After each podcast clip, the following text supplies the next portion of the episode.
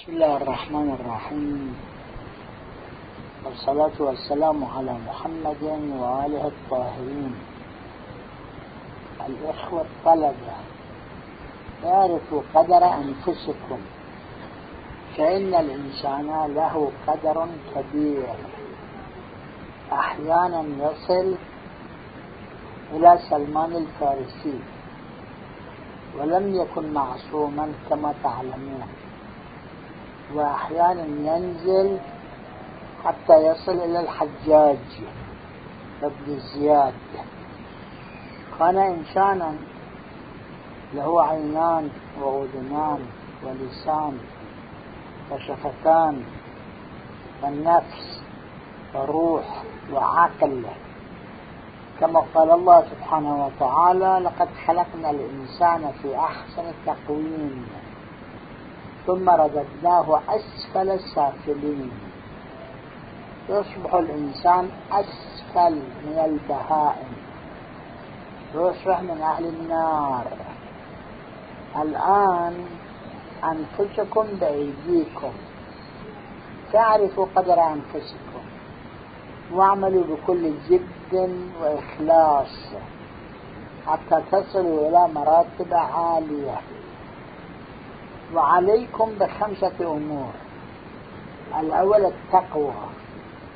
إن الله سبحانه وتعالى جعل للصلاة حدا وللصوم حدا وللزكاة حدا وللخمس حدا وللحج حدا. في القرآن الحكيم وفي الروايات.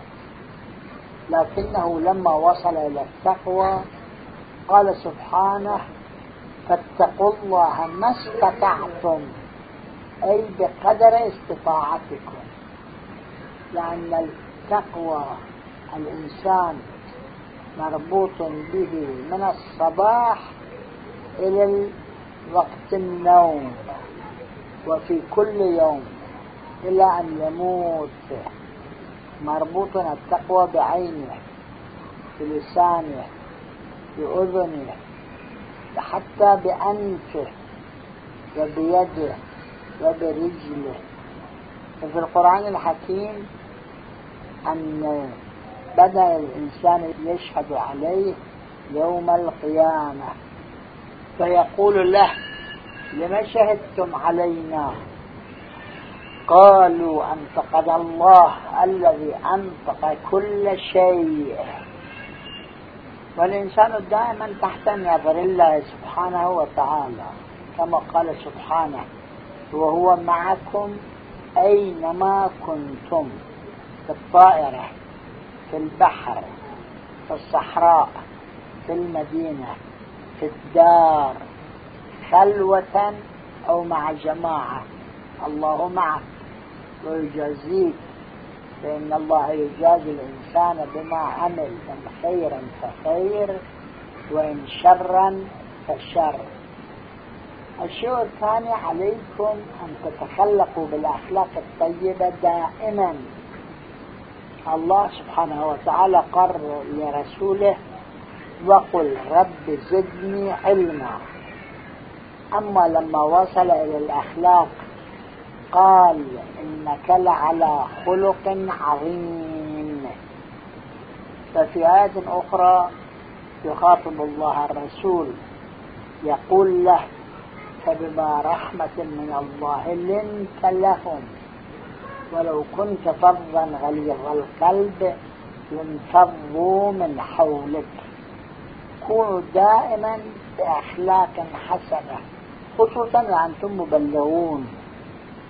في حديثنا عن رسول الله إن حسن الخلق يذهب أخيرا للجنة وإن سيء الخلق يذهب أخيرا للنار والعياذ بالله. هذا الثاني. الثالث دائما اخدموا الناس بحسب إمكانكم. تزوجوا العزاب تزوجوا العازبات تسعفوا المرضى. تعينوا الفقراء. تتوسطوا في حل مشاكلهم. لأن الإنسان الذي يخدم الناس إذا صارت له مشكلة الله يبعث من يخدمه جزاء وفاقا. أعطيت ليرة لفقير. أعطاك الله عشر ليرات. في وقت احتياجك في الحديث عن الله سبحانه وتعالى ويسمى بالحديث القدسي. اذكرني في الرخاء أذكرك في الشدة. عندك شدة من مرض أو عدو أو سجن أو فقر أو ما أشبه ذلك الله يساعدك في وقت احتياجك. أيضا الرابع أن تهتموا بالعلم كثيرا لأن العلم بحر. فإذا أخذ الإنسان من البحر إنما يأخذ حفنة من البحر. وإلا فالبحر بحر كما رأيتم البحر أنتم كلكم. قووا أقلامكم حتى تكونوا مؤلفين جيدين. نحن نقرأ كتب القدماء.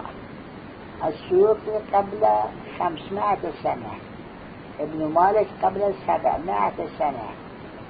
وكذلك الشهيدين كانوا قبل سبعمائة سنة وستمائة سنة. وهكذا الآخرين. نحن الطلبة ندرس من كتبهم ونختلف من علومهم. الخامس اهتموا بمنبر جميل احفظوا المنبر. حتى الأيام الآتية شهر محرم. وكلكم اذهبوا للمجالس حسب إمكانكم. كأن الإنسان إذا ذهب للمجلس يكون بإذن الله سبحانه وتعالى مورد عناية الله. ثم الناس يستفيدون. ثم الله قال بلغ ما أنزل إليك. اهتموا بهذه الأمور الخمسة تسعدوا في دنياكم وآخرتكم كما قال سبحانه ومنهم من يقول ربنا آتنا في الدنيا حسنة وفي الآخرة حسنة وقنا عذاب النار. ثم يقول الله أولئك لهم نصيب مما كسبوا. والله سريع الحساب. أقول في هذه الآية إن الله سريع الحساب. ملا محسن الفيض يذكر في كتابه تفسير الصافي. إن الله سريع الحساب يعني يحاسبك في اللحظة. بالنسبة إلى الحسن أو القبيح. حتى بالنسبة إلى الأعمال الدنيوية. يعني إذا أنت صدقت كلاما لله الله يعطيك الجزاء في اللحظة الآن. أو والعياذ بالله. إذا الإنسان عصى معصية الله يجازي الآن الآن. والجزاء عندما يظهر في النفس في البدن في الفضاء وما أشبه ذلك. ولهذا تفصيل نذكره إن شاء الله في بحث قادم. والسلام عليكم ورحمة الله وبركاته.